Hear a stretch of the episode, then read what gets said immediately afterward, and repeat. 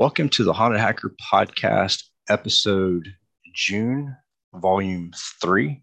Um, usually I do one a week. This this week I've done three, uh, so we're cruising right along. Um, news for the Haunted Hacker Podcast: uh, business as usual. Things are going great. Um, we have a retired Navy commander coming on in a couple weeks uh, to talk about uh, nation state security and national security. Um, a lot of things going on as far as Hackers for Vets, the charity, the nonprofit that we started, and the uh, Beard Shave charity that's coming up in November with Matt Lee and the good folks at Richardson and Richardson um, at IT Innovation Conference.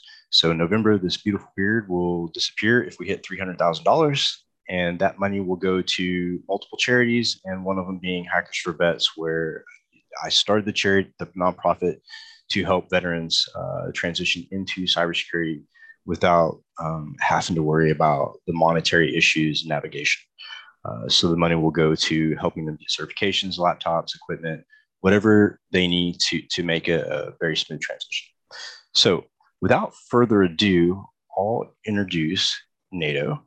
And he has a very interesting background, a very entrepreneurial spirit, like myself, um, and just a fascinating person. I learned about him through other people and started following his content, and I was really impressed. So, Nato, tell us about yourself and tell us how you got into cyber and, and what you're doing and what your passions are. Yeah, thanks for having me on. Uh, so, I come from sort of just like a very kind of DIY background. Like I was one of those people who just like as a kid was messing around with stuff. I learned technology starting really with like the old school Macs, but then I started getting in trouble when I got a Dreamcast because Dreamcast has a, like a, a Windows based operating system on it. And you could plug in a little keyboard and get on a browser. And I, I wanted to play Phantasy Star Online. And I wanted to play so badly, but it was like it required dial up. And we had like we didn't have a dial-up connection so I, like as a kid i like found out that you could get these codes and then use that to get minutes to play this game online and little did i know at the time because i was just a kid i was actually just like taking people's like paid minutes for their dial-up and and then the next thing you know it's like you get into some trouble doing some things but uh, eventually i started working uh, to like sell cell phones like out in the middle of like nowhere i was like way out in like the mountains where it's like the closest city was maybe like four hours away from me. Nice. And there was like no one who knew anything about technology out there. They're like, hey, you know how to use computers. I was like, yeah, but I don't I don't do computer work. They're like, but but you you want to do computer? I was like, no. And and then like about a few months later, they came back and they're like, well, the cell phone uh, contract is ending, so either we're gonna have to fire you, or we do have computer roles available if you if you want to work with computers because we think you'd be good at. it. I was like, well, I don't want to lose my job. That's actually the only reason I ended up in cybersecurity. And so I started working on it and, and they had me like refurbishing computers. I was like setting up like satellite arrays on like ranches and stuff like that. So that I started with like working on like the malware for the ranchers, getting their satellite connections going and, and like stuff out in like very strange kind of extreme regions. Uh, and then it was also the middle of like the 2008 times when I was really trying to figure stuff out. And mm-hmm. so you kind of just take the work you can get. And like other people, I think that there's like this like glamorous idea of like working in, in a technology job. I was making like minimum wage. I didn't even know that yeah. malware analysis was valuable. I was like, oh, this is what minimum wage paid. Uh, like, this is what you do at minimum wage. It's like you do malware analysis. nice. this uh, because I didn't even know what it was. I was like, oh, uh, I should find better paying work. Uh, right. So I like went back to the city and I couldn't find better paying work. The, the stuff that all paid something that was reasonable was was the stuff that I was originally getting paid minimum wage for. Uh, so then I started working like data centers, and everyone was scared of the data centers. And the only reason I started getting into, data center work is because other people are like, "Oh, that sounds hard. I don't want to do that." They're like, "Hey, do you want to do it?" I was like, I don't know. I've refurbished some computers. That's probably good enough, right? And they're like, Yeah, that sounds good. And they just like send me out there. nice. That's awesome. Yeah. So so starting out and like as a kid, it, we we definitely have that in common because one of the first things I did uh, in technology was learn how to build little um, RF phone taps that go onto landlines, yeah. and then they they broadcast the conversation via FM signal. So I, we have sort of the same spirit when it comes to that. So I, have looked at some of the stuff that, that you're doing now, and so one of the things that that I really wanted to dive into about your background is Cloud Underground. Tell me about Cloud Underground, the idea behind it, what you're doing with it, just kind of the whole concept of Cloud Underground. so Cloud Underground is probably it, it, sounded crazy before we started it, but it worked. So uh, I had originally started a company called Notia Point, uh, which before that was called like data design. And I was, was like, oh, I'm going to go try to work in cybersecurity and like help educate people and all these things.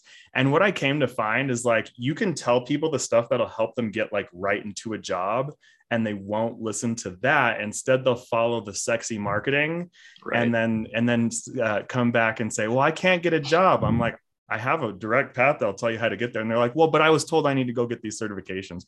And so I was like, how about I just let that company run with AI? Because I'm I have this I love AI. It's like a hobby of mine to the point to where I like use it forever. If, if there's some way that I can apply AI, it's, it's I'm gonna do it. So I was like, well, I wonder if I could just like let AI run that company. Uh, and so I configured this like AI pipeline using like a number of things. It uses uh I don't know if anyone knows like how like data arbitrage works, mm-hmm. uh, but it's it's it's similar to like uh, where's another place where we see arbitrage is like uh, like the stock market, mm-hmm. uh, like buying and, and, and selling trades well you can do similar things with like let's say that you don't want to host machine learning infrastructure but you can figure out how to generate like a, a little bit of cash flow off of something like an application or a product you're flipping or something mm-hmm. uh, you can arbitrage like data sets from like facebook and from google and from linkedin and then you can like choose where to like send like what's called like insight tagging mm-hmm. over to different things so I was like, oh, I bet I could just like have AI run the whole company while I go and start a company that solves the other problems that I have with the Notia Point company, which was uh, the, it was hard to figure out margins because I needed like lower cost infrastructure. Right. I was like, oh, I know. I'll just talk to some of my top customers and then see if they want to go build an act like build some infrastructure. And so that turned into like Randall and, like Zach was has been on here, who's who's one too. Uh, and they're all like, that sounds like a great idea. Why not? So we were like, let's just, why don't, we were teaching cybersecurity. So why, we need a cloud now. So why don't we teach cloud by just building like the, the infrastructure and then we can just make it available for the people. And if we make enough money, we can make it free. So we started charging like $150 a month to like sign people up to the dojo. And we're like, come on, we're, we're just going to build a cloud. Let's go. Uh, and then we like we got enough interest and we got like research partner and stuff like that and started getting like some some deals uh, and some people who wanted to kind of like support our path and then like ken was a big part of that if anyone's heard of like ken underhill uh, and so then we're just like all right let's i guess we're just going to keep keep going with it. And then uh, after it took a, it took about like a, a little over a year we actually completed this thing. It's called like a hyper converged data center. Mm-hmm. And I was like, all right, well, we taught people how to how to build cloud by just building one. Uh, so why don't we next like just start letting people use it to like, well, now we can teach you how to make a living with the skills because it's one thing to have skills and it's another thing to know how to make money with your skills. Yep. Because my whole thought is like, why don't we get people to stop being broke for no reason when there's like ways to just do stuff?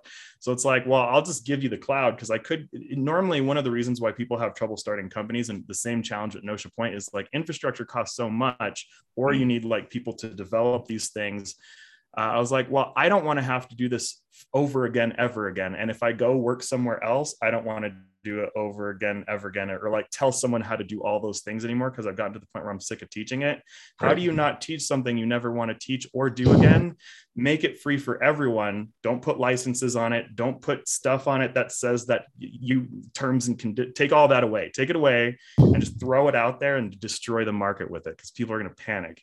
And then you start getting like the competitors start popping up and they're like, well, you can't do that. I'm like, I can't do what? They're like, you, you can't just like, there's no such thing as like a copy paste data center. That's a dumb idea. I'm like, well, no one invested in me before I was a threat. So I don't really care about your bottom lines. Right. So this is where we're at.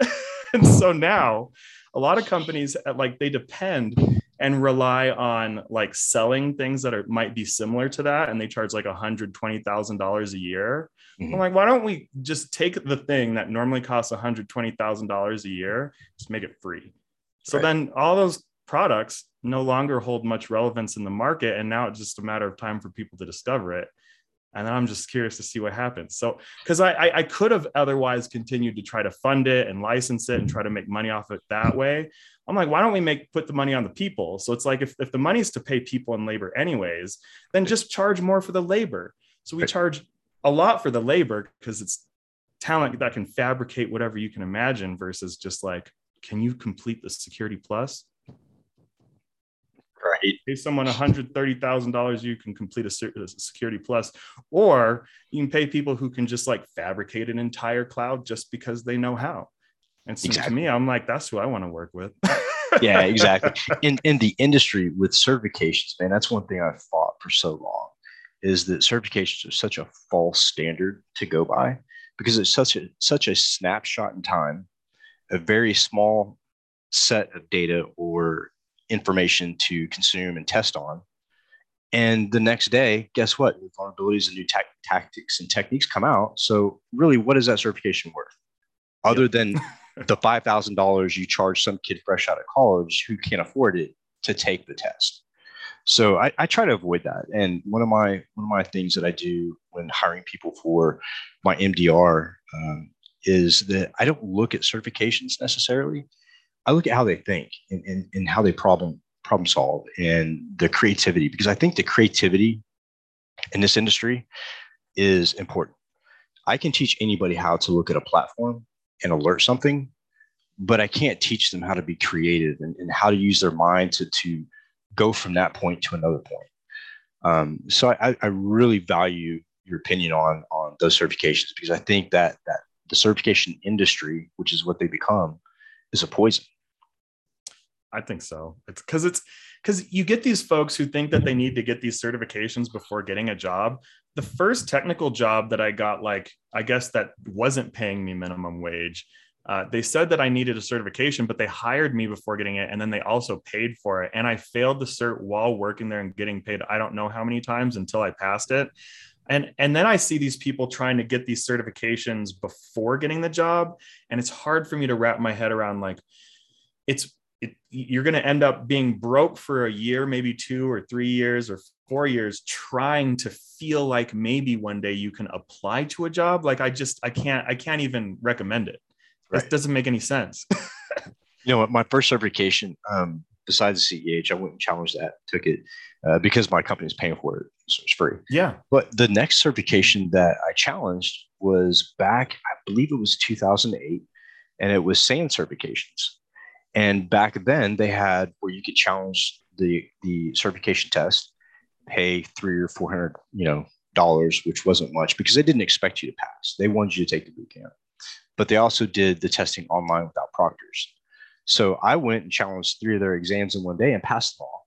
And they put me on an audit committee to check and see if I cheated. And I'm like, no, your exams just really suck. So I, oh, you know, yeah. certifications have come a ways, but they still suck. So, and I, I, think that you know, training and and being able to be exposed to the technology and, and processes I think that's where the true knowledge comes from. It, it's not taking a test, really.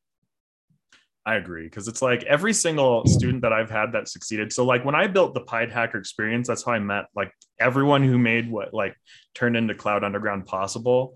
Uh, I made this like package and program called. Uh, well, I got this idea because I I was reading a bunch of articles and blogs, and it was like how did Bezos find his co-founders? Because I had just burned through co-founders like no tomorrow. I think like uh, I burned through like seven co-founders. I apologize to people who think that this is a distasteful opinion, but I think that firing is maybe one of the most valuable things in business. I think the better you are at firing, you'll find significantly more success in life. And I, I am not opposed to being fired. Let me be blunt about that too. I've been fired. I've had people who disagree with me. I've been like part of big layoffs. I've also been a part of causing big layoffs. I've been on all sides of all things. Uh, and to me, I just see it as like, it's business, I guess. I don't know. It's one of it's those natural things. progression. Yeah. uh, yeah. So like Bezos, how did he find, or at least I don't know if this is true, if it's just what that blog was saying at the time. because uh, sometimes people say things that aren't true in blogs, but they're like, oh, he he hired his best customers. I was like, oh, you know, hiring customers. Doesn't that So make I- sense? I- it made too much sense.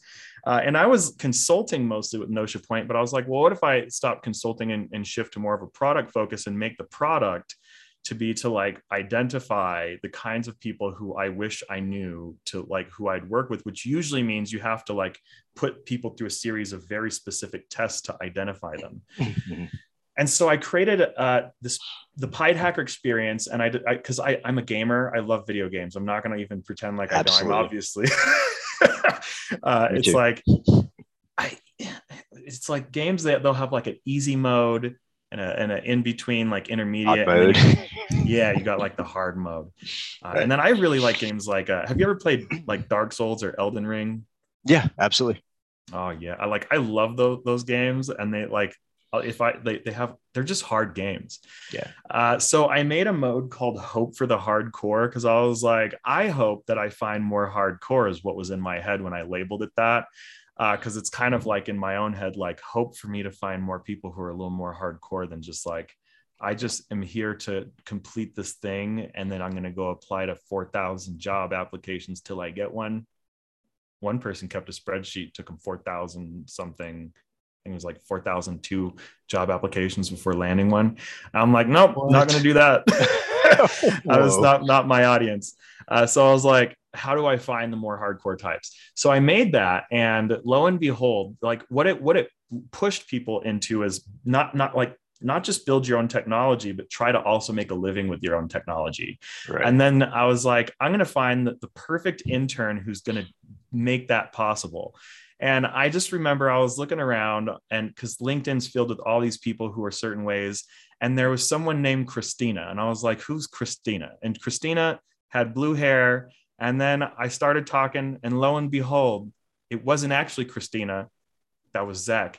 And then I was like, I need an intern, and you're the person who is perfect for exactly what I'm looking for because you just did something half crazy, and I need someone like you. And so he became he became uh, the intern for that.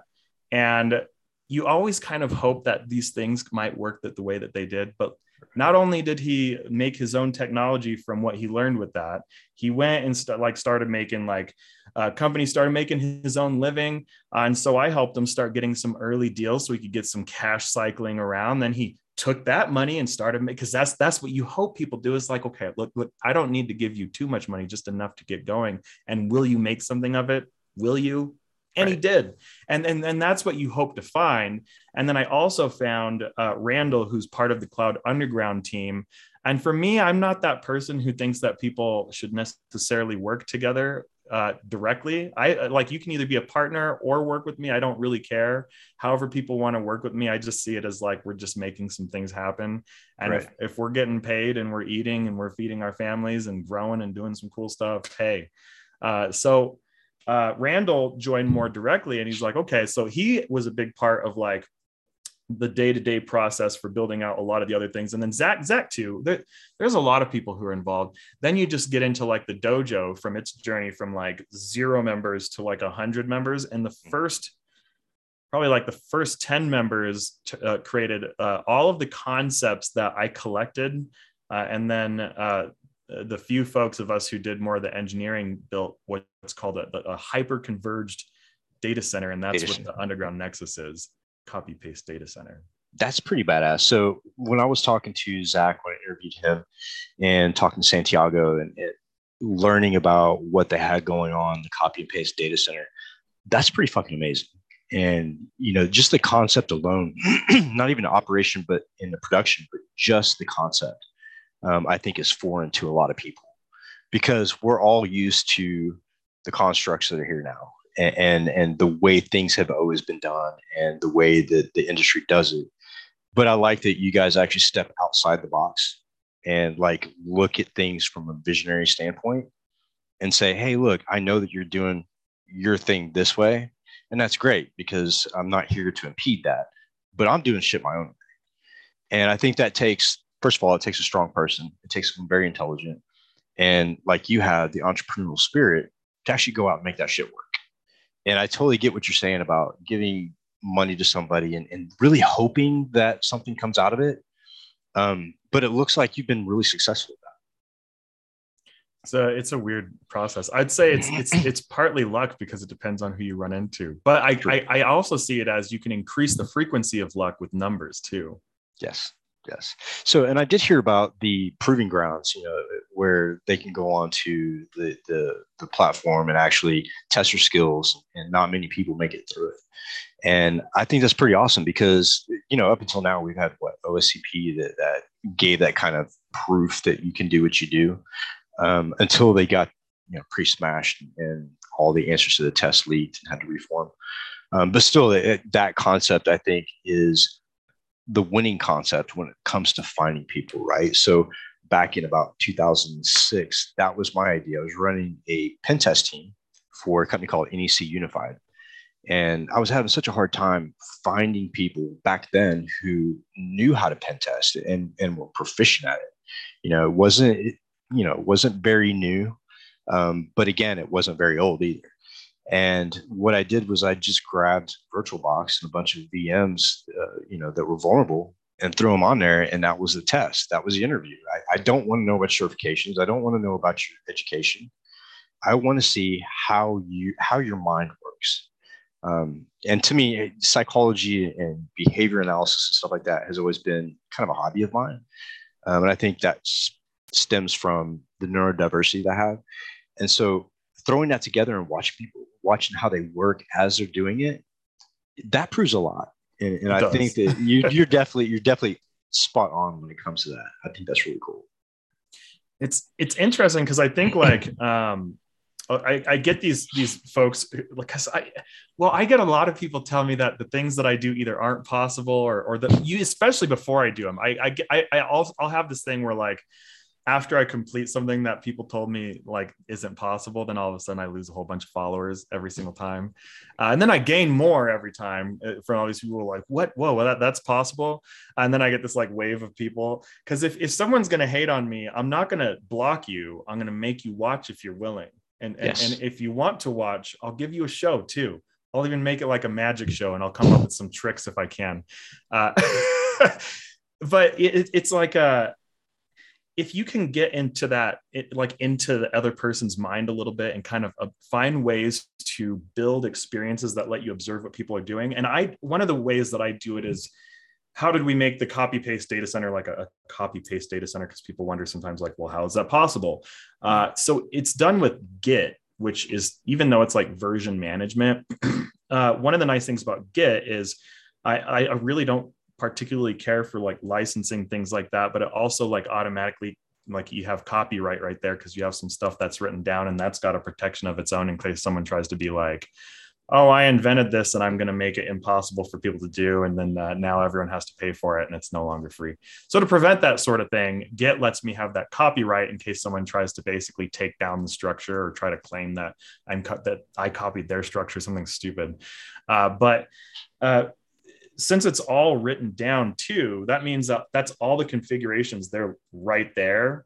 And uh, whenever you go and like start running the little like container program for the underground nexus, it just goes back and then reads all of those instructions basically from uh, all of its uh, like the Git structure. So I, yeah, I used to build um well not used to I, I, build systems in general but like when i got into refurbishing I, I, like would build like receivers i would build like gaming computers and i just whatever thing but you get like a motherboard that has inputs and outputs in a bios system so i took the functions of bios and put it in git and mm-hmm. basically made git the bios and that's how it works that's pretty badass you know and when when i learned about the structure i thought you know how genius is that you know using git in order to deploy data centers. Like that's pretty badass.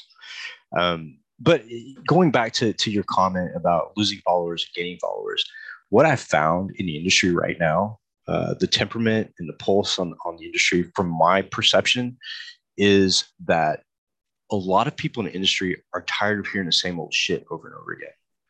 And it's the same buzzwords, it's the same marketing bullshit. People really want to hear something unique and something new. Um, but the, the the caveat to that and the catch 22 to that is they want to hear something new and they want to see something phenomenal out of the box that that nobody has done before. But then again, the whole industry starts to question: Is that is it true? Is it real? Does it really work? You know, is this bullshit? And then you get the naysayers who you know do their thing to disrupt, and, and it, it's just a pain in the ass. But what I found is if you're genuine and you really have something unique, which you do, followers come and go, but they'll always be there. You know what I'm saying? Fair enough.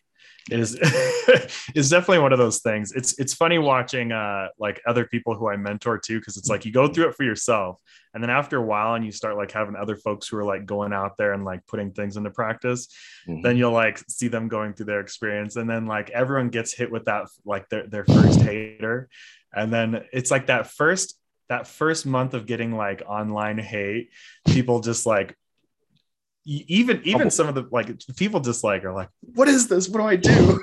Freak out. Yeah. Yeah. Yeah. I did the same thing. Um, yeah. a lot of people, a lot of people know about what happened to me last year, and I had a shit ton of haters. And but what a valuable lesson that I learned, and I'm not very good at social cues or, or understanding social concepts a lot of the time. Um, but what somebody told me that really stuck with me is that when you get haters, you're doing something right.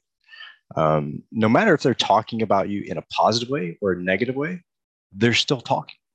And that's I think true. that's that's important, you know. And there's always going to be haters. There's always going to be people who don't want to allow people to be not mainstream.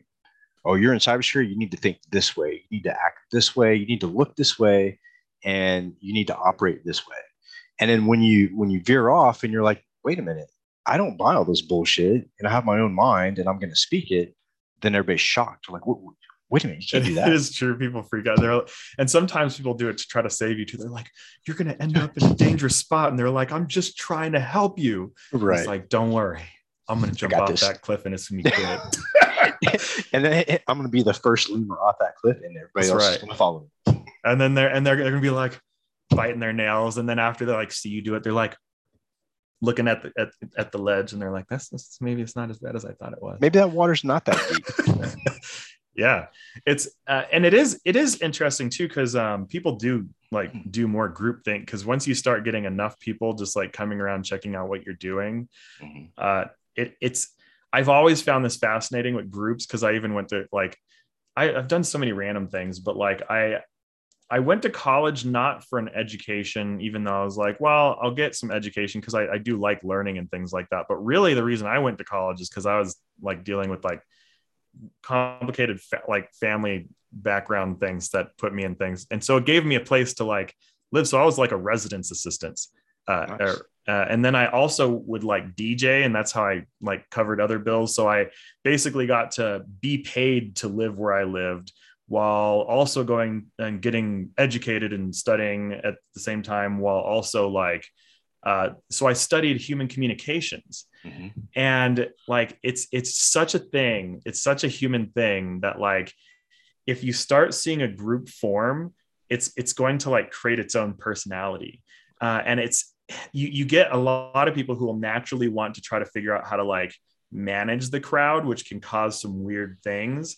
But like especially depending on the, on the, kind of crowd you have and, and you have a little more of like the hacker crowd because i do too and uh, if, if someone says the wrong thing to me out in public i have to like calm people down. I'm like right. don't you do that. Don't, don't no don't you go knock on that person's door. Don't you go find them. Don't do it. Don't just don't. Just don't. Exactly. Uh, and, and it's funny too how groups take on on their own personality. Like you said like when i first started this podcast it was just me and my roommate and I was just going to talk to people and, and do a Q&A. That was my idea of doing a podcast. And it went from that to, you know, four hour, five hour, six hour podcast, which was way too long. I think at one point, um, very early on, we had a, a podcast where we were like having some bourbon and just kind of hanging out and drinking. Um, after about five hours, I think I literally went to my room and fell asleep and crashed, and nobody knew what was going on. They're like, "Where'd he go?" But those were the early days. But what happens was with just the idea of the podcast and just giving that one podcast, next thing you know, you have a community and you have a Discord and you have a website and you have more people flowing in. And what I found is that when you try to control that, and when you try to put rules in place, when you try to put some kind of structure in place, that organic formation of that group absolutely fucking falls apart um, because it, it's not what it's for. You know, it, it's it's a it's a ball of energy. And you just gotta let it go. Let it be mm-hmm. natural, organic. Anytime you try to harness it, it's all fucked up. It's um, so true, though. yeah, it is hundred percent. And I had to learn it the hard way. And so I stepped away from Discord, and I was like, you know, you got this is this is your this is your place. I, I don't. I'm not going to manage it. I'm not going to you know be the head cheese in charge or whatever. This is y'all's place. My place is up here. That you know, I, I got to go out and create and do this, that, and the other, which is good for me. But after I did that, that idea of the group of the haunted hacker ended up morphing into more of a, a, a global thing. Um, where people where people are like, oh yeah, have you heard about this? Like I've been to some conferences where someone will come up to me and say, hey man, I really love listening to your podcast, and it shock it still shocks me because I'm like, wait a minute, you actually listen to what I say? Like, do you know how dangerous that, that yeah. is? that makes so much sense. yeah, it's, it's I still struggle with that one even now because it's it's it's not even necessarily uh like imposter syndrome is just like I, I t- you know eh, eh, one of my lawyers once upon a time said to me because I was just like talking about uh it was like trademarking or so I don't remember the conversation was mm-hmm. uh and he was like whatever it is that like you think or do. For us as ourselves as individuals we'll see what we do for ourselves as common because right. it's our world and to us it is common. But the important thing to remember is that to everyone who's not us it's not. And i think like i just keep remembering that every time i just like get into that i'm like oh that's right. Okay so this is it's like and so i've just like kind of really come into this understanding that it's like okay so there's this world in my head that's like common to me. Right. Uh, and it is interesting when you first start getting like a like a following and stuff like that because it's it's funny i relate to like when, when you're doing like your early day stuff and you don't have like any attention and stuff mm-hmm. it's like you're just like oh i was just gonna go do this thing and you know in the beginning it's like you still want to you're you're, you're going to keep doing it because you're like oh it's going to grow someday. But then when it does start to grow it almost feels like uh like mentally we just stay in the beginning of when it all started because it's like well right. i haven't changed. Everything else around me is changing. I'm like oh there's all these people these people are like wow that what you made is really cool i'm like oh yeah. Who are you? 20 people and then it, yeah. it's almost doesn't feel real sometimes but it it is. It, it, you, you hit the nail right on the head. Like i look back now and i, I look at what i'm doing and, and things that i'm trying to promote. It's just like how did this happen? Like is this real? You know do, right. am i going to wake up tomorrow and realize that i'm still like an analyst like 15 years ago? You know? But it's cool though because you know i think what it shows to people coming to, into the industry or people who are interested in doing what we do is that it is fucking possible. Totally. Um, yeah. Yeah. And you know, there's a lot of companies, a lot of people out there that will say, "Oh no, you don't want to do that, or you can't do that. You know, it won't be successful." But it just depends on the person. If you're genuine, you tell the truth, you throw your shit out there, don't give a fuck what people say about it. Guess what? People are going to listen. And I think that's what's cool about what you guys are doing is that you know, I'm sure there's naysayers, but what's cool is seeing that you guys are going forward and this shit's working and that you guys don't really care about what they're saying. You know, that's not the focus. The focus is to make things easy on people and efficient and, and make money. Totally. I think that's that's what we're all here for, really. Yeah, I mean, people just want to like make enough money to like feed their family, have a good life, like go ha- go to a fun event, just like do some stuff like not work 80 hour work weeks for absolutely no reason. Right. Like I feel like like well you you work in cybersecurity so you you know like there's so many companies who just want to treat their like their malware team or their soccer I, I guess it doesn't really matter like their their their research threat researchers just as if it's like a sweatshop. And I've even had like some who they'll, they'll treat the, I worked at the SOC and they would treat it like we're the zoo or something like that. Right. And the admin would, be like, oh, we're just, we're just the, the, the SOC monkeys. We just mm. throw shit at each other and it's just, it's just life. Uh, but, and it's such a thing. And they're, they're like, look at these beautiful specimen here. Right. You see them working? Look at that one's typing right now. Shit. Look at the pretty pew, look at the pretty pew pew maps up on the screen. Yeah. oh shows- yeah. like oh, it's it's beautiful, isn't it? Yes, yes, and it's so meaningful too. Like all the data is actually usable. Not really, um, right. But yeah, the first SOC that I worked in, actually the second SOC that I worked in, was uh, we had what we called the fishbowl.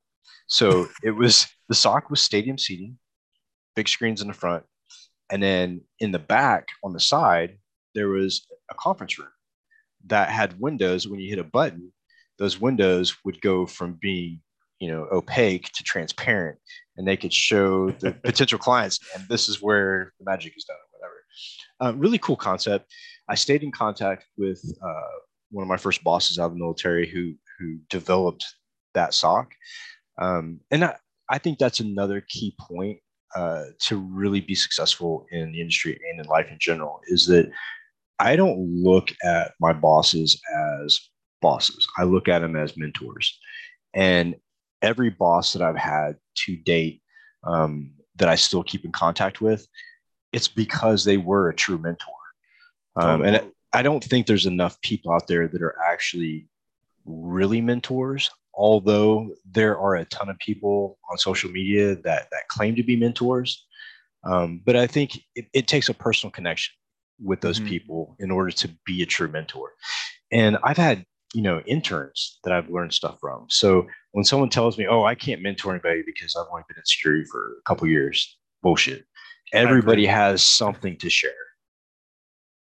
So It's so true. Like uh it's so spot on because no matter who you are and and and i think that's a good way to look at it too because ultimately like if, if you're getting hired somewhere like whoever anyone's boss is is really trying to just like help everyone figure out whatever's going on and there are bad bosses out there but Right. even at like the worst company that i remember working at my boss was maybe one of the best bosses i've had and i stayed at pro like I, I stayed way longer at that company than I shouldn't have should have should have stayed. I won't say which company is a bunch of companies been at. Uh, but like if if it was 3 a.m. in the morning and I was like still working, he was probably working with me and being like, Yes. Hey, how about you go to bed? I'll be up late, and then at least one of us will have is I know it's 3 a.m., but and you have like two or three hours of sleep is better than nothing, right? right. and I just remember like I hated that company. I hated the the, the whoever ran the company at the top, uh, but like I really liked the people and like the direct team members and all that stuff. And it's I guess it's not that I necessarily hated that individual. I hated how they ran their company and how they treated their staff, uh, and they like it was a, that was definitely a sweatshop. But it is such a thing that like you know when you have a, a good boss it's it's a it's a permanent impact on who like who you become in in the industry right. Or even who you become as an adult or a person. That's Yeah. true I think Yeah. every I think every uh, interaction I have with with individuals, whether it be short term term interaction or long term interaction, somehow they influence a part of me that develops or changes um, Totally. based on our interaction. You know, I learn something from everybody, and that's kind of the point of this podcast. Is that I started to first of all leave a legacy behind for people who are coming into the industry and want to know what it was like when it first started, but also just to learn from people. You know, I think it's Totally. a great way to really dive into people's backgrounds and, and learn something that I may not know, or or you know, share something that they may not know. Um, totally So that's the way I look at it. So where do you see Cloud Underground going? What's the future? so cloud underground I, I guess i have like so i make like 50 year plans it's it's part of like a really long complex plan i guess if i try to like boil i'm really bad about being brief about like really complex plans that i have.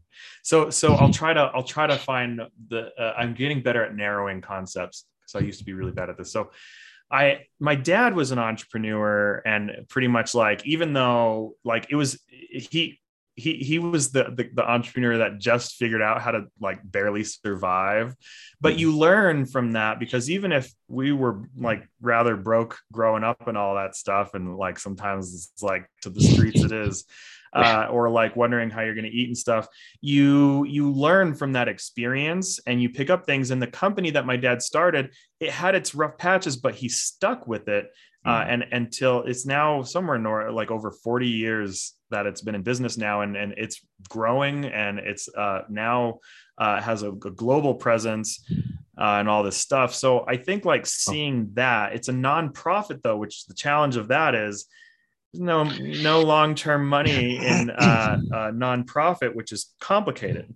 So I wanted to come up with a way to not be where you're kind of just like under the thumb of your backers, mm. where like if you don't abide by their bidding, uh, and and try to and and one of the challenges with people who invest is sometimes they try to control your path control. and they don't know what makes it work mm. uh, and then uh, uh, and i so i wanted to become someone who could sort of help I guess others find their path, but without trying to control them and coming up with ways to be like, here's some things that you would normally need money for.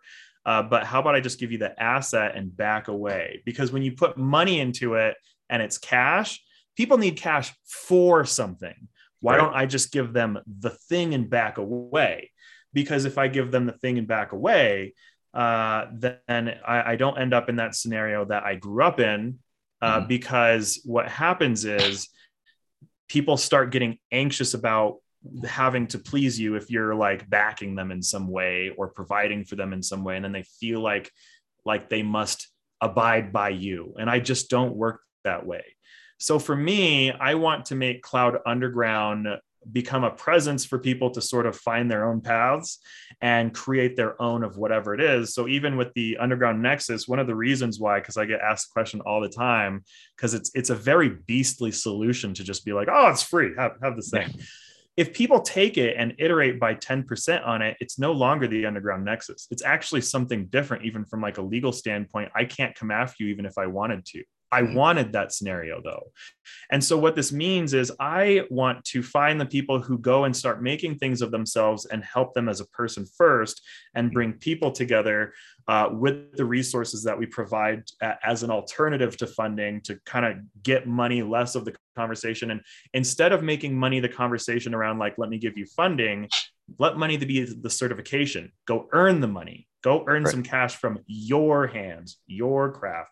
I'll sit there with you while you're selling. And then when you're like, well, what am I supposed to be doing today? Did you you, you still selling? but I'm tired I said, You, you better get back to selling. like, you know, I, I want people to learn how to break out. And I've seen enough people do it that I know that it's not for everyone necessarily, but I want to then like start finding ways to incubate partnerships with people as a, as a way to like try to find ways to further reward people who are like building things up uh, and then continue to find more ways to like build more valuable assets that save people time and money because i see time and money as the same thing.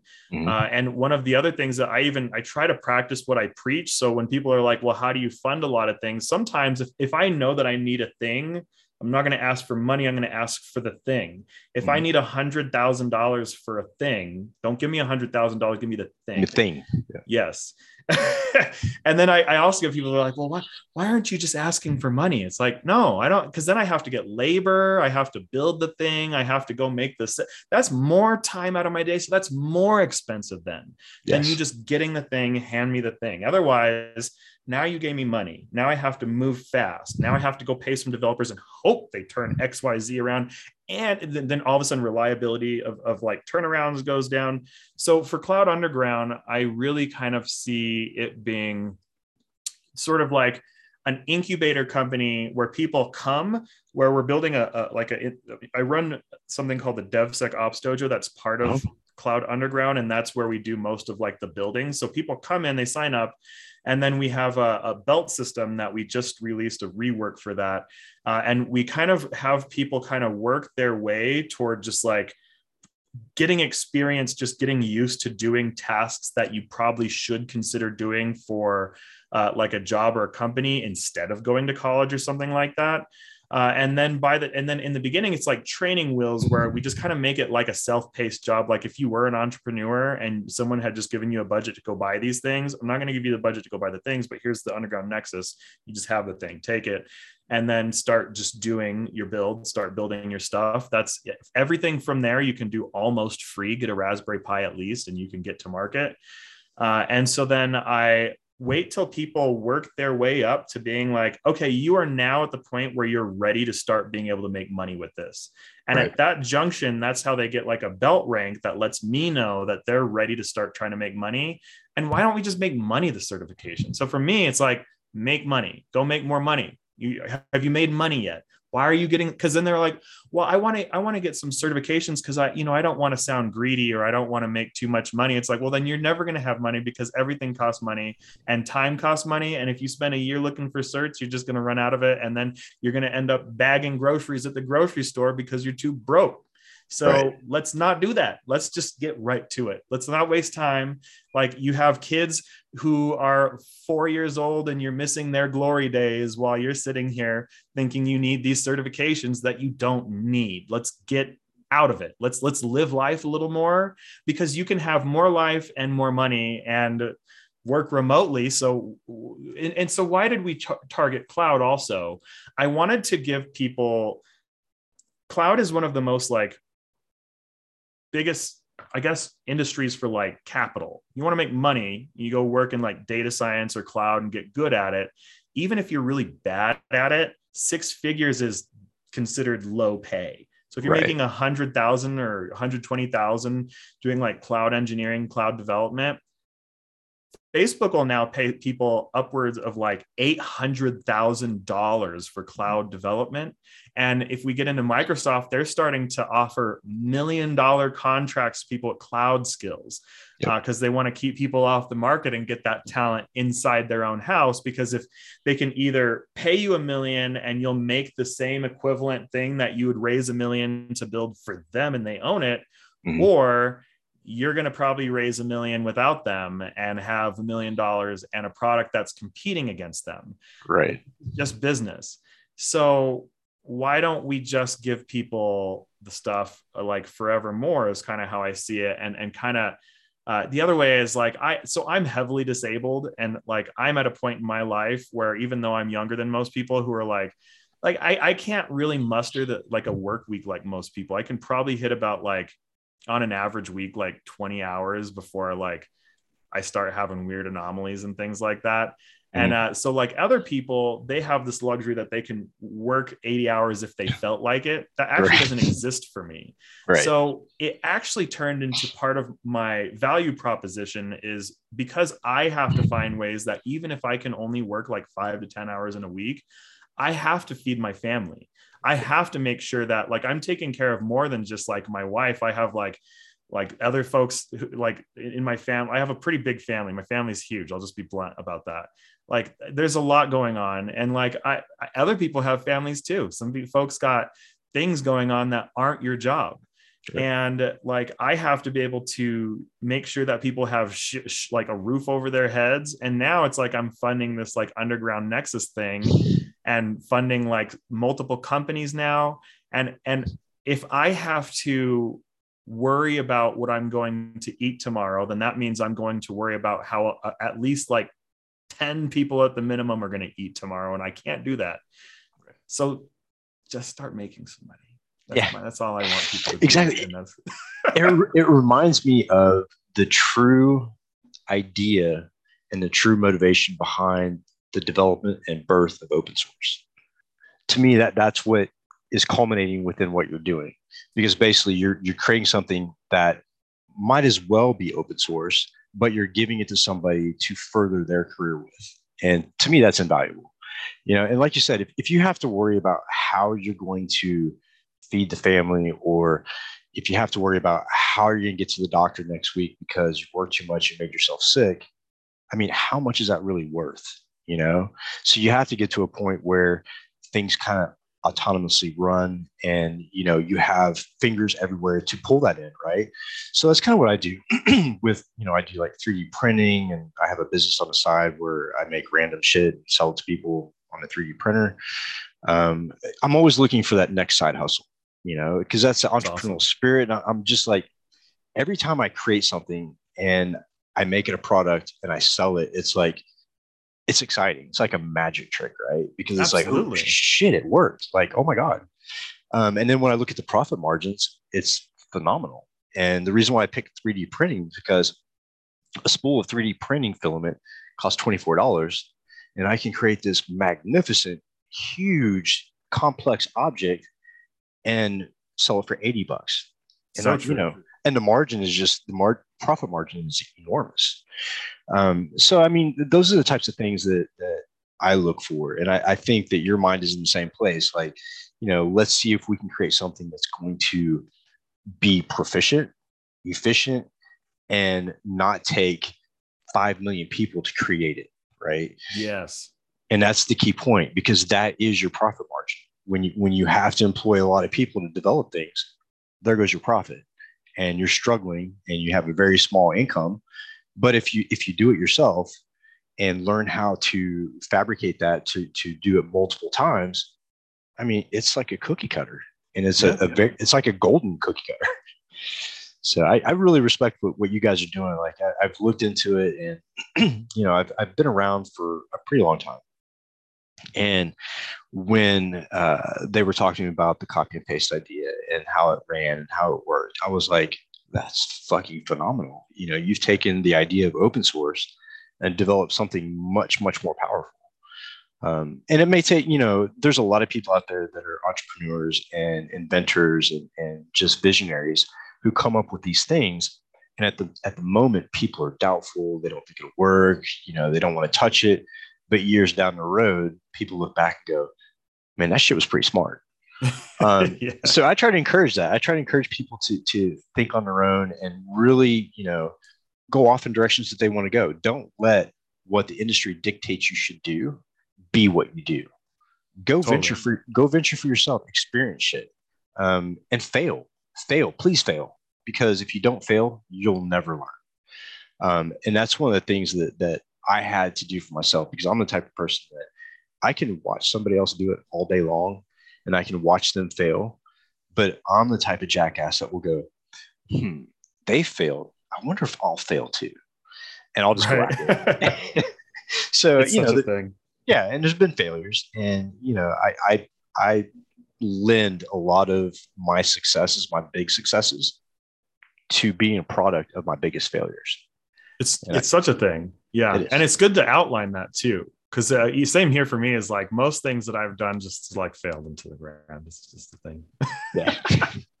but just like with hacking, I, I think the word that I live by is persistence, right? So if I compromise a network, you know, you, you can get the keys of the kingdom, but where do you really get the most intel and the most information and most monetary value? Through persistence, right? True. So that's the same thing I carry over into business persistence. And I keep telling my analysts and I tell people applying for jobs, persistence is key. You know, i- if you decide, oh, well, shit ain't working, I'm just going to give up. Well, okay, see ya. Because if you'd have been persistent two more days, might have worked out. Um, It's So so that- true. yeah. It's and it's what you just said is the one because people ask me like, well, what should I be doing? What should I be doing? Almost the only thing that matters in the online world is that persistence. Also, because like people have to see persistence too, because you, you don't get trust without persistence, you Mhm. don't get recognition without persistence. No one knows who you are without it. And it kind of reminds me, this just reminds me of that quote, if I can remember what it is. Uh, but I saw it like on a YouTube video from like Casey Neistat, and ever since I saw, it, I was like, that that describes me. But he's like, uh, the let's see, the the rational person adapts to the world around them, Mhm. and the like irrational person expects the world to adapt to them. right. And all progress, though, relies on the irrational person. right. And so I tend to like, so I, I mean, for me, it's like I choose progress. So if, if that's what that means, then like, because there are other statements like that, like in a way, rationality is not the path to progress. Yes. Uh, and sometimes you have to go try something that sounds like it might be risky or sounds crazy. And if, if so many people aren't just like risk intolerant or like, like or just like averse or whatever, like they're just like completely intolerant of risk. They're like risk, I can't do that. right. Uh, and then like persistence, that's risky.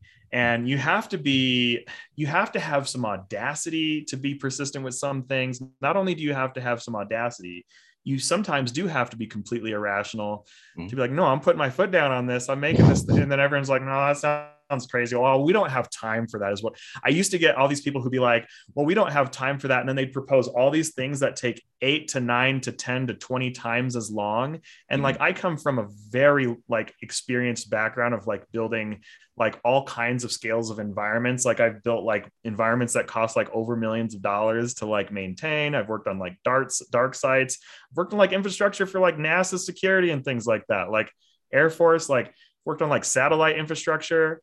I mean, you go down all these long lists. Trust me, if I say something's going to take longer than something else, I've probably actually spent years dealing with it.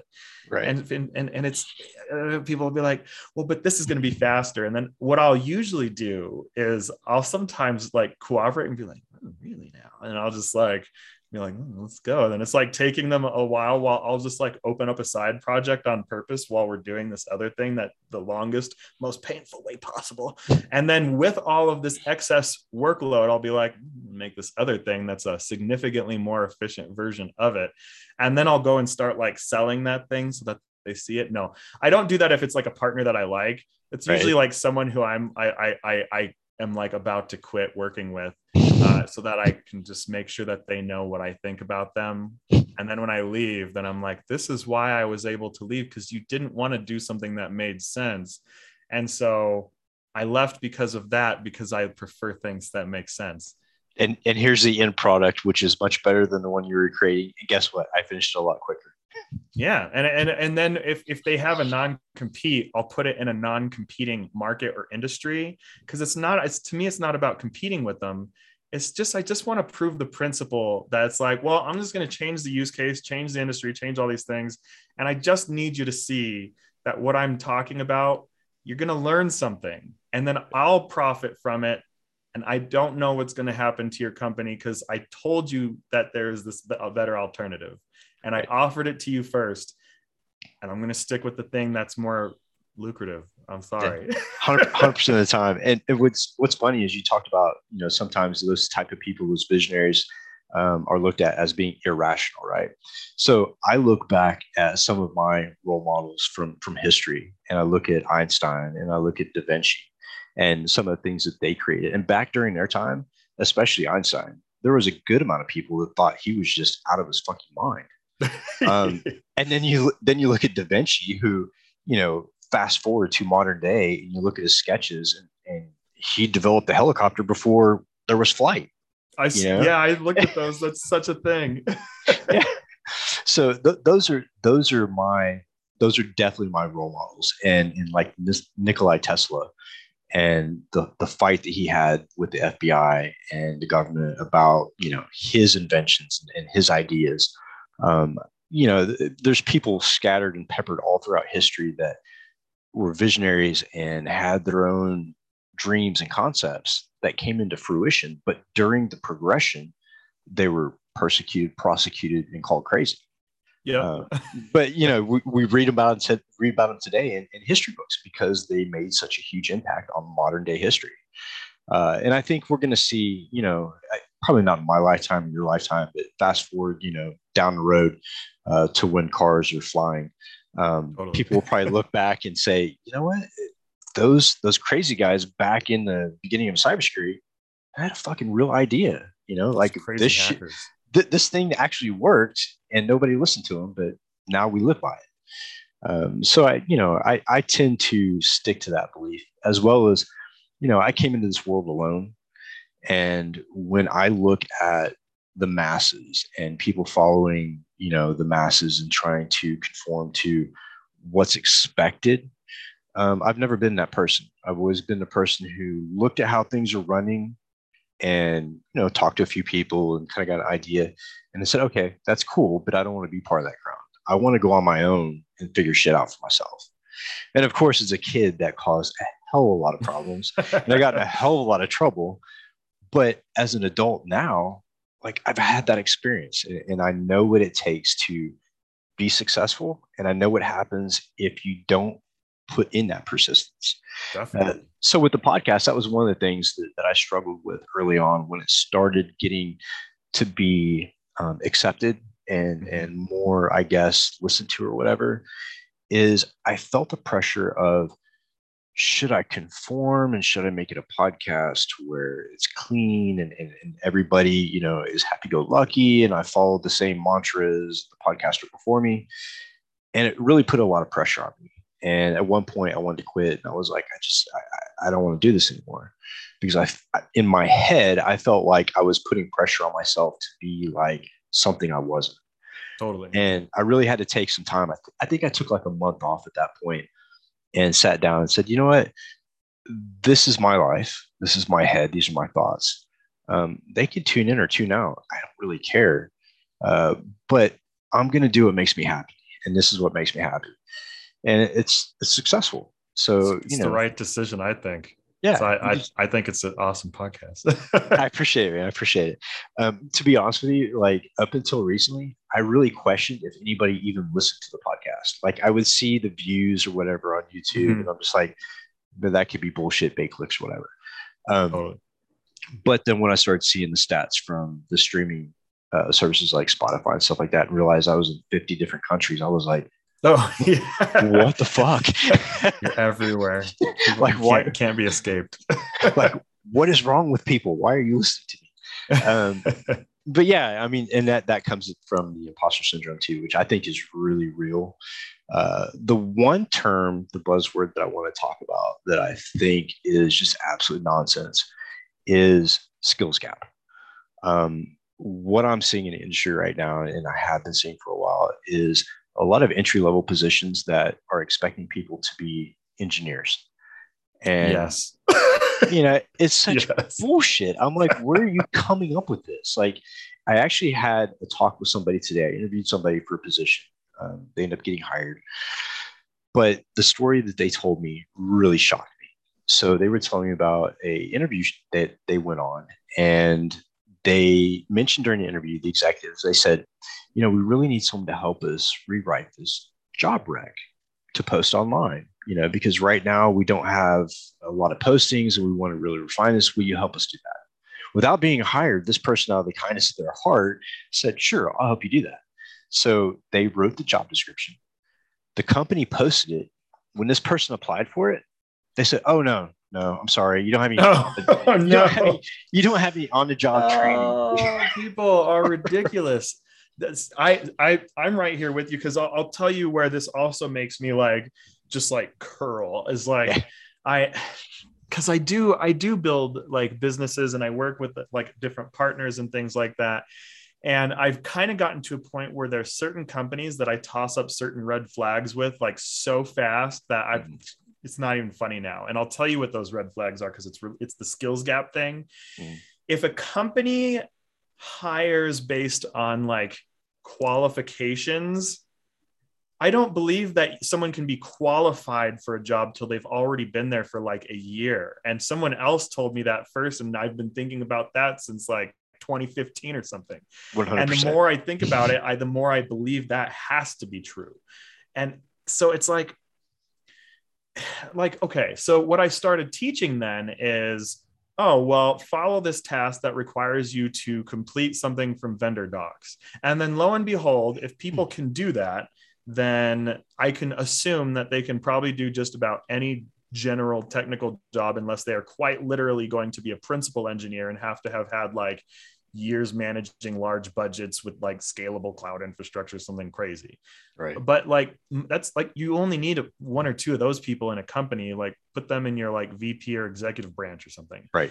everyone else like what are they doing configuring an api and then the secret let me tell everyone the secret that i hope everyone remembers is that there are vendor docs. And what are vendor docs? The people who make the product if a product is working and i'm going to use python as an example if hmm. the product is working it's probably because of the vendor docs from the creators are good enough for adoption to occur which Right. means that it's just a bunch of step one step two step three and then what that also means is that the vendor docs are almost always up to date as to where a lot i see a lot of people when i try to teach them things they don't go to vendor docs first they go to straight to google because that also does technically make sense but there's a faster path before google vendor right. first go to the vendor find a step by step from the vendor. There's probably like an ocean of them, and they're all.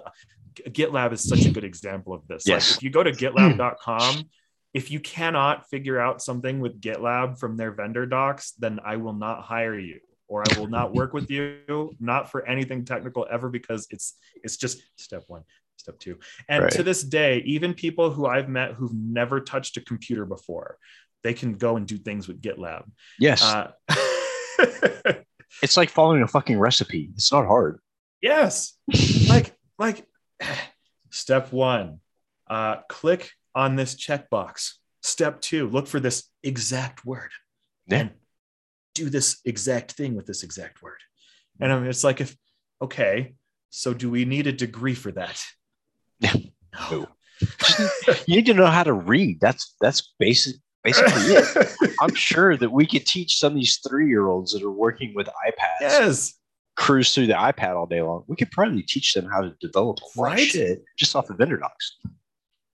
Just get just ki- get kids like making things for each like I used to make things for kids on the playground. Like my first uh I guess business was was making like beanie babies were happening and it was I was in third grade and it was like the in thing and I was like what if I made my own beanie babies and I asked my parents for some like beans and some like little some cloth and I sewed like little jellyfish uh, Wow. out of like I don't know, it was just bean bags with like yarn hanging from them. But kids would buy them for five bucks on the playground. And then like in fifth grade, I, I like I it was the first time I actually made a partner deal because I, um, I I asked my dad if I could copy the Zelda soundtrack, and he's like, "Well, that's technically not legal." Uh, if I wanted to copy it and resell it, so he said, "But you can get permission from from uh, the company." And so I called them. And I was like a little kid. And they're like, "That's so cute. You're like a little kid. Yeah, we'll let we'll approve it." So that was the first time I got like my first business approval. And then I was like, basically just recording. My dad had this like fancy cassette tape thing where you could take the CD and record it on a cassette tape. So I was giving kids like these Zelda cassette tapes for money, and uh, I'd make like calculator program. But really, it's like um, you can you can kind of just do stuff. You can That- just make things. I was just about to say that. You know, a lot of people don't understand is all you have to have is an idea. You know, it's easy to take that idea and bring it to market. You know, I, I started off doing 3D printing last, I think, December. So it hasn't been too long. And I found an idea. I created this lantern. Cost me four bucks to, to print. I'm selling them for eight bucks. I made Hell over yeah. thousand, made over a thousand dollars in three weeks. And it's like just little shit like that, you know. I remember in school, my, my first business was taking candy to school and selling it to the other kids because in the lunchroom Totally. they wouldn't sell candy. And everybody wants candy. So I would fill my pockets in my bag with candy and kids would come up and say, Hey, Jolly Ranchers, how much how much for Jolly Rancher? I you know, tell them 25 cents or whatever. Oh, so by the end of by the end of the day, I had a pocket full of money. I'd go home. My parents were like, What do you do? Where, where's this coming from? yeah, then you can like go buy things because it's Yeah. like, hey, I made my own money. Yeah, You can't tell me what I can't buy. Exactly. And even work, I I still work for a company. I'm still employed full time, nine to five job, but I have so many things on the side that I do that that really fulfill that part of me. Um, you know, helping people, mentoring people. Uh, I do a lot with law enforcement over in the UK, mentoring uh, former offenders for cybercrime, and just I, I just enjoy it. I like having fingers in a lot of things because Totally. it provides variety and it keeps me from being super fucking bored. Uh, I totally burn- get that. yeah, burnout to me is only established when I start getting bored. Mhm. Um, and with when I pile stuff on, yeah, it's a little taxing, but I don't get bored. But I do have to take those sabbaticals, you know, like three or four days here and there where I just don't do shit because I'm working and my brain's going It 24 happens. Yeah, right. I I relate to that because it's interesting. Like I, I don't meet a lot of um because I like keeping my my my day team because I keep a nine Yeah. to five too. Yeah. But I guess uh because even though I teach people how to like break free from like nine to five lives and things like that, for me, I I will say I like the routine of it and I like having the right people around. Yeah, yeah. So with with the neurodiversity I have, structure and routine is super important. So that provides me the 9 to Mhm. five provides me that that structure of my life to where the to where the other parts of my life can be absolutely chaotic, but I can still go back to the structure. I Um, that's the thing I need to. I like I fall apart without it. Like Yeah. I have to have like okay, I wake up. This is like a like a thing that I have to check, and then I talk to these people almost Yes. every day. Yes. And if those people aren't around every day, I, I get depressed. And I'm super introverted, and I think part of it for me is like I have trouble wanting to to socialize. yes. And so if I don't have things to, to force me out of my bubble, I'll start getting like so isolated that I'll be like four or five. Now, well, now I, I I have like more family members around oftentimes.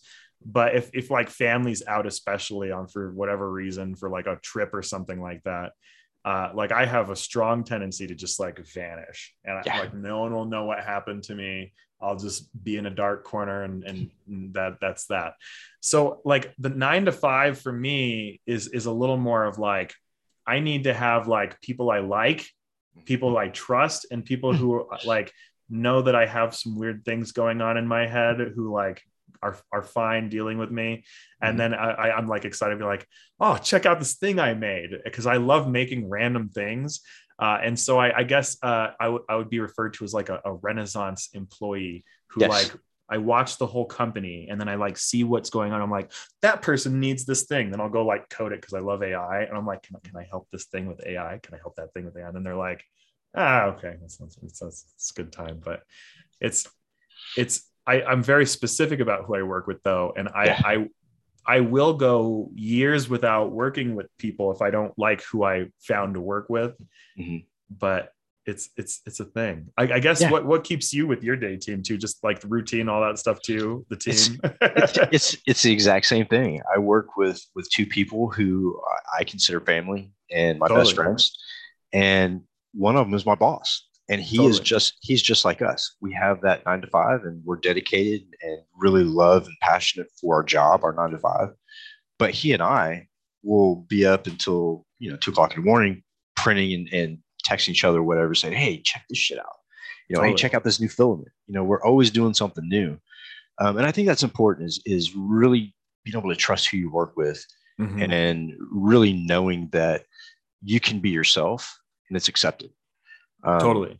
Because you know, growing up in in the environment that I grew up in, I was expected to be a certain way and do Mhm. certain things and act a certain way.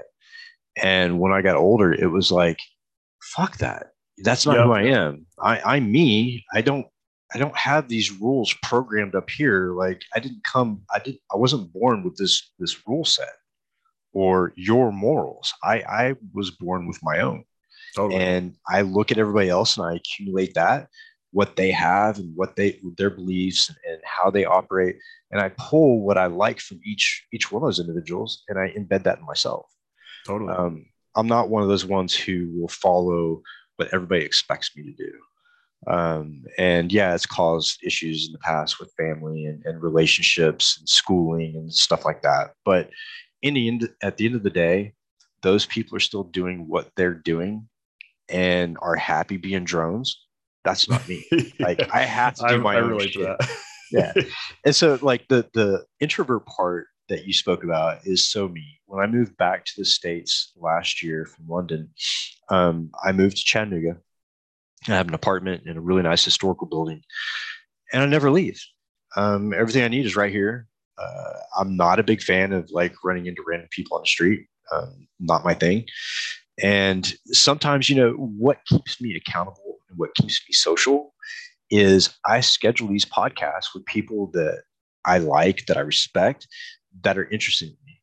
And I want that social interaction. I get to choose that social interaction if they choose to be on the show. And that It's a good way to socialize. yeah, and to me, that keeps me in check. That makes me social. It makes me accountable. I have to show up. It forces me to be social because I've made a commitment, and I, I never fail on my commitments.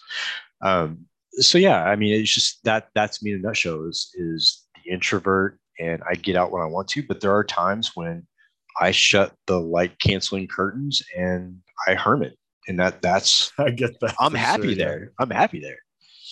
Like I, I definitely use the DevSecOps dojo to pull me out of my shell in a similar way. Like, cause, cause I, I like coming on to things like podcasts like this too. Cause it's like, I want to come talk to folks who I like talking to. Mm-hmm. But what helps me with the dojo is like, I, I need to feel responsible for other yes. people to motivate myself sometimes.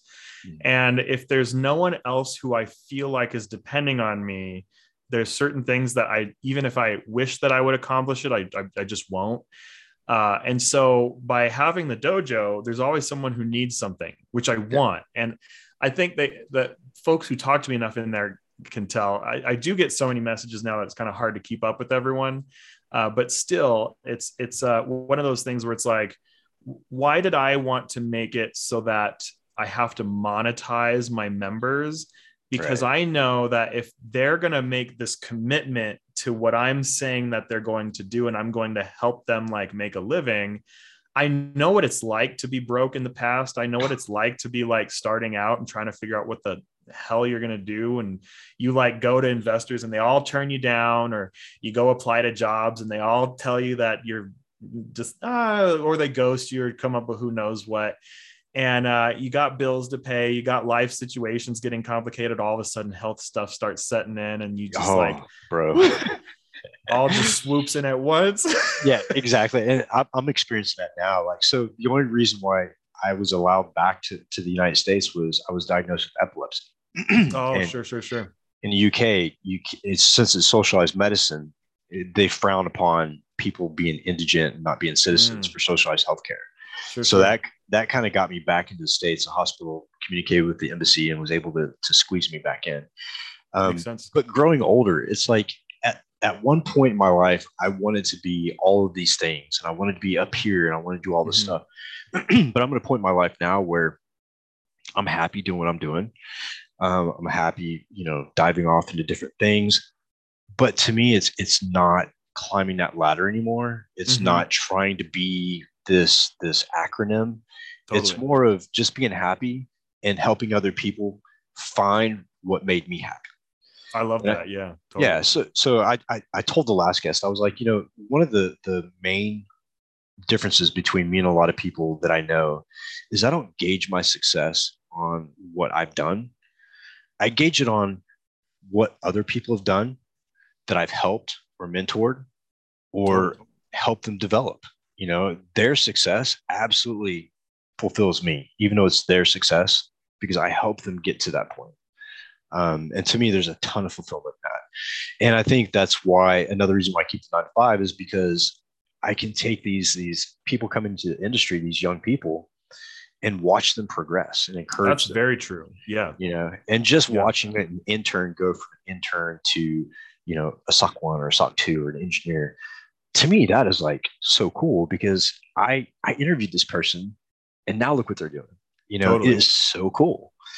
Um, but yeah I, I really enjoy watching success of other people. And i know in our industry that's fucking rare because it's very true. It seems like everybody's holding big pants. everybody's holding the pitchfork going fail fail fail. Oh uh, yeah. And then like uh you have these people who are like well, you should be more like me. And then you can, you know, and it's like, uh, I'll pass on that. there's like a there's like a club so anyone who's like tried to get into cybersecurity as an industry because like one of the reasons why i started doing a lot of the things i'm like well if, if i can't get like funding from the like kumbaya club mm-hmm. like I, I can fund myself because i right. think well i think it's one of the things I, I, I will probably believe this forever. I think everyone at some point should learn something about how to actually just make money on their own which is probably yes. why the dojos emphasized around that. And like i see like in 10 years i need the dojo to be running itself where people are like teaching each other how to do that. And it's kind of like a similar kind of thing. Right. And it's it's if you have the ability to make money on your own, then when you do go work at a nine to five, it's still different though, mm-hmm. because then it's like you're choosing to be there. And then also the people who you work with know that you're there not because they're like coercing you with money and gonna like try to lay you off or whatever. Yeah. They like know that you actually want to be there because you yes. could just leave at any second if you really felt like it. Uh, and it's like well, I mean, you know, you've, you've worked with like different kinds of contracts. And if someone's not treating you well or, or just being disrespectful or causing problems in general or just making things too stressful, it's like, just leave. And it's just not even worth it. Yeah. Uh, and and then it, it, it's finding other people who are trying to get that for themselves and they are trying to like make something um it, you're so right with like especially this talent gap stuff in a lot of ways it's like the talent gap is the failure of not in a lot of ways i think in most it of the is. ways it's just a complete failure of like the hiring organization and how they want to run things. Like it's not related to it. That is the problem. Yeah because it's it's it's if if you have there's more talent in the hmm. market that can do the work that people are claiming they can't find talent for. Right. And it's because they look for, well, you see it like in the dating world. People treat hiring like dating, yes. where they're like, oh, I'm going to choose the person with the best jaw structure and the perfect hips and the hmm. ripped abs and what, you know, all the, all those things. And then they like try to like, make their relationship that they choose built around those things. And then they'll even choose like a partnership around stuff that they don't even have the same worldview. They don't even right. ha- have the same idea of what respect should look like. And then they just like fight each other and don't know why they're fighting each other all the time. And it's like it's like that. Hiring managers they're like okay so if they have the the ripped abs maybe that's the cissp and then maybe they have like the perfect like jawline and they always have like a collared shirt on. Maybe that's the security plus. Right. And and all those things or whatever uh then then that is the perfect hire. And then they'll hire them. And i'll tell you what happens is a lot of those people are good at passing tests and that is their skill. Yes. And then you end up with people who are good at passing tests but not good at doing work. And then they say that the problem is that the talent's not out there when they're hiring test takers not engineers. Yes. So my my mantra and kind of like my mo when i was younger was social engineering my way into a job. And before people freak out and like oh what are you talking about? Let me explain. So companies expect a certain look they expect a certain level of professionals. They expect you to look a certain way, to talk a certain way, to spit the buzzwords out that they're looking for. So I studied that. And I'm not the type of person to wear a suit or a tie. And I would do that just because I knew that's what they were expecting me to do. And then I would go in and blow their mind because I actually knew what I was talking about. Um, but, you know, as I got older, it's like one joy that I that I've found through my success in my career is that I've gotten to a point where I don't have to go look for a job. People will contact me, and then That's I can cho- then I can choose where I want to go. But that only occurs when you prove yourself throughout your other jobs you've had. Mm-hmm. Like you can't have a shitty job history and expect at some point in your life someone's going to call you and say, "Hey, I got a job for you." That's not how shit works. You have That's to true. prove yourself first, put in the time and the effort, and then you can be completely individualistic and fly by the seat of your pants because they want you for you. And I think that's part of the hiring flaw that we have right now, especially with certifications, is when a company tells me that we're looking, they have to have this certification in order to walk in the door. To me, that's identifying to me that they're not concerned about people. It's not a people company and they will fire your ass, lay, lay you off quicker than anybody else because Absolutely. guess what? You're nothing but a certification because that's what it took to get in the door. And I think that's really sad because my platform lately, about the past year, was we need to start treating people like people, like humans, individuals, not numbers, not employees, not a developer, not a hacker. These are people with lives, right? And to assign a value to a person based on a certification to me, it's just bullshit. You know, yep. I, yeah, they may have the certification, but they may be a complete nightmare to be around or to communicate. very true. Yeah. yeah. And, and it kind of goes back to what you said earlier, too, because like I feel like in a lot of ways, certifications play into the like, uh, what do, what do you call it? Uh, like quick, like instant gratification culture. Yes. Yes. Uh, because you know we're so used to like, oh, get this thing now, Amazon. They want you to buy it now now, everything now. Now, now. Yeah. And if you want to find someone who's going to make your business money, they have to have some form of persistence to stick through things that might be really hard to stomach for like three years or longer. Yeah. At least one year. Like, come on now. And certification, it's oftentimes and and, ah, uh, boot camps kill me. Certifications oh, and boot camps, I just I have so much trouble and I, I, I signed a paper saying that I wouldn't talk bad about boot camps, and I'm doing it. It's happening. It's, it's happening now. Just don't sue me. Um, so like nobody listens to podcasts anyways. Don't worry about it. Perfect. We're good. I, they probably wouldn't trust this podcast anyway. They're like, oh, that's one of those people. We can't we can't support those people. So like certifications, you study for a season and then it's over. And if you hire someone who is there for a season and then it's over, I mean, there's a reason why a lot of times you see performance. And I'm a data scientist, so I watch like if you work uh, in like and you come with like uh, analytics backgrounds and things like that you see like worker activity go up for like maybe three months and then you'll see a harsh like nosedive yeah. and it, it, it's like that is the general pattern that you get with certifications because it's like, like, you're studying up it's a lot real fast done and uh, one of the one of the things that then companies will do is they'll just have your job be to just go get more certifications. Sometimes if they don't know what else to do with you, because then they can go and use that as a marketing tool. Right. And so while people think that the certifications that their company is funding them to get is like because the company might believe in like them and that it's going to supposedly be good for them, well, really the company is just like, oh well we're just trying to like check some boxes for compliance saying we have someone with this cert we have someone at this cert we have someone at this cert and they're mm-hmm. just going through making sure that they're checking off all the cert boxes and every time they pay for that thousand dollar certification for you or that hundred fifty thousand dollars SANS lesson for you and all those different things and I actually like SANS they do some stuff that is a yeah. little more effective uh, than others but once once they've paid for that then all of a sudden they have a marketing tool and that marketing tool of that certification is more valuable than your output as an employee. They make more money off of you having that cert than your actual work and your actual general value for companies who build their way that way. And then the, the certification is actually part of their financial bottom line and their economics for that to work.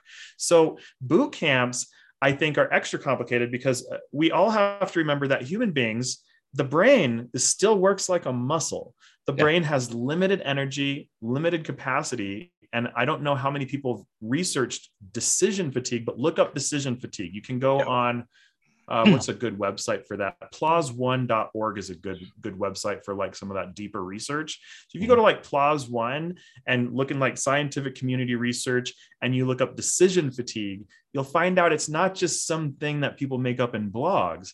It's mm-hmm. ongoing studies that people have done for years upon years upon years. And the way we could kind of illustrate this is that uh, if you're a human being, then whoever you are, you have X amount of decisions that your brain can generally chew on before it starts to like decline in productivity or trying to figure something out.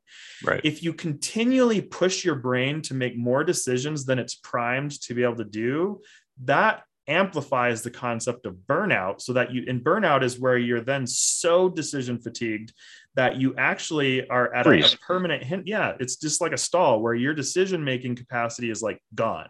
Yeah. And that's what burnout actually really comes from in a lot of ways and it's it's physiological. You burn calories when you make decisions. People 100%. might not know that. Yeah 100% like the brain itself is is an organ so it requires yeah. things to be able to function. And when you overload it and it can't get what it needs to keep going yep. absolutely and I, I, think a lot of the problems with hiring too when you look when you look back at fatigue and stuff like that the problem that i'm seeing the majority across the board it's not really that that we're, we're overloading analysts or we're overloading people mm-hmm. the problem is is that we're hiring from outside instead of promoting from within because they can spend less money bringing someone from the outside in than giving totally. somebody a pay raise and a promotion. And I'm totally against that. And I, I made a point to when I started this new job was to first of all look to promote from within. And then after I make those promotions, then I hire outside talent to not only amplify but encourage that promotion. Totally. Um, because the knowledge that that person that with experience coming in can share with the rest of the team that has been gradually promoted up is phenomenal. And then everybody starts that incline continues. It doesn't go back down. Totally. Um, another thing that I found too with certifications is that, yeah, people will work really hard and they'll study really hard for the certification. Once they get it, some people tend to plateau and yeah. that's it. That. you know, and, and it's sad. It really is because I'm the type person like, you know, especially when we talk about fatigue and we talk about decision fatigue. One of the things that I learned early on, um, just troubleshooting and, and building shit and doing it on my own without having somebody instruct me, just learning how to do it myself, is that you'll hit that wall. And usually for me, it's late at night, and yeah, I'll I'll program something and it just won't fucking work over totally. and over and over again. And it boggles me because I can't figure out what it is that is failing. But when I, I take a break, I go to bed, wake up the next morning, guess what? The first manipulation I make, the shit works. Why? because I wasn't making the right decisions. I, I, was thinking I was making the right decision, but my brain was so tired. It was just like, fuck, I don't know, choose something. So I, I think that, you know, with hiring, with job performance, stuff like that, it's an individual aspect, right? Totally. It's a hu- it's a human aspect. So it's so human, yeah. Yeah. We rely on certifications to hire or promote people I mean, what are you promoting? Are you promoting the certification or the human? Because you really need to take a step back and look at that. And the industry right now is not so much people oriented. There's very few companies that I've seen that I've talked to that have a culture that supports individualism and, and supports, yeah. you know, freedom of thought. Um, so true. It's, it's a failure. It's a failure to the industry. And you know, when you get one company, when you get Gartner that says you need to do this, oh yes, Gartner. the whole the whole industry does it, and everybody fails. so you know, I, I, just I really try to, to to buck the system and challenge it. Not that I want the system to fail, but I want to make it better. And the only that's way awesome. to make a system better is to challenge it. And so that, that's why I'm so vocal about certifications and, and what we're doing wrong in the industry is because if you think I'm wrong, change the way you do things, see if it works. If it doesn't, I'm wrong. Great. Yeah. But it works. It works for me. so, you know, I'm, I'm, with you on all that. It's, yeah, for sure. It's like you know, boot camp. It's like you're going to sit there and have people just like give you more information than you'll then you'll know what to do with. And then if you try to do other things on top of that, there goes the rest of your decisions. And exactly. then it's like companies they want you to work like 80 hours a week doing development coding is decision heavy and and dude yeah. every, every line is a decision. Oh my goodness. Like it's like it's like oh do i do i want to use nmap for the scan or do i want to use bettercap or should i use um Radare2, maybe. No, but it's like all these different options. It's like, well, should I use Ghidra? But if I use Ghidra, I can't do Cly. And it's it's like, what? and, then you, and then you talk about artificial intelligence and all the algorithms, like Bayes algorithm that, that supports artificial intelligence. You, you think about all, all those algorithms, it's like there's so many decisions to make and so many problems to solve. Yeah. Yeah. It's just, it's a fun industry. Don't get me wrong. I love the industry that I'm in. Um, I don't necessarily love everybody in it. I don't necessarily love all the all the practices that that that take place. Um, and I really I'll, I'll end this on this thought. Um, when I pulled up LinkedIn the other day and I saw somebody posted and they were so happy about the way the, the community was working because they police themselves. no. Please, if you're coming into the community and you're coming to cybersecurity, never do that shit. You're not a policeman. Your morals don't trump somebody else's. If if if you don't agree with somebody, let it be. Let them go. There's no reason to to go publicly and trash somebody for something they did. Just no. let it go. So, yeah, th- this has been a, a great talk, dude. Um, I I usually have podcasts for about an hour uh, maybe a little shy of an hour. This one's gone an hour and 40 minutes, um, which I think is phenomenal. So I'd like to continue this conversation some uh, some other time on another episode. If you'd be willing to come back, I think it would be a, a great talk, especially know, talk about some talk about some AI and, and go that route too.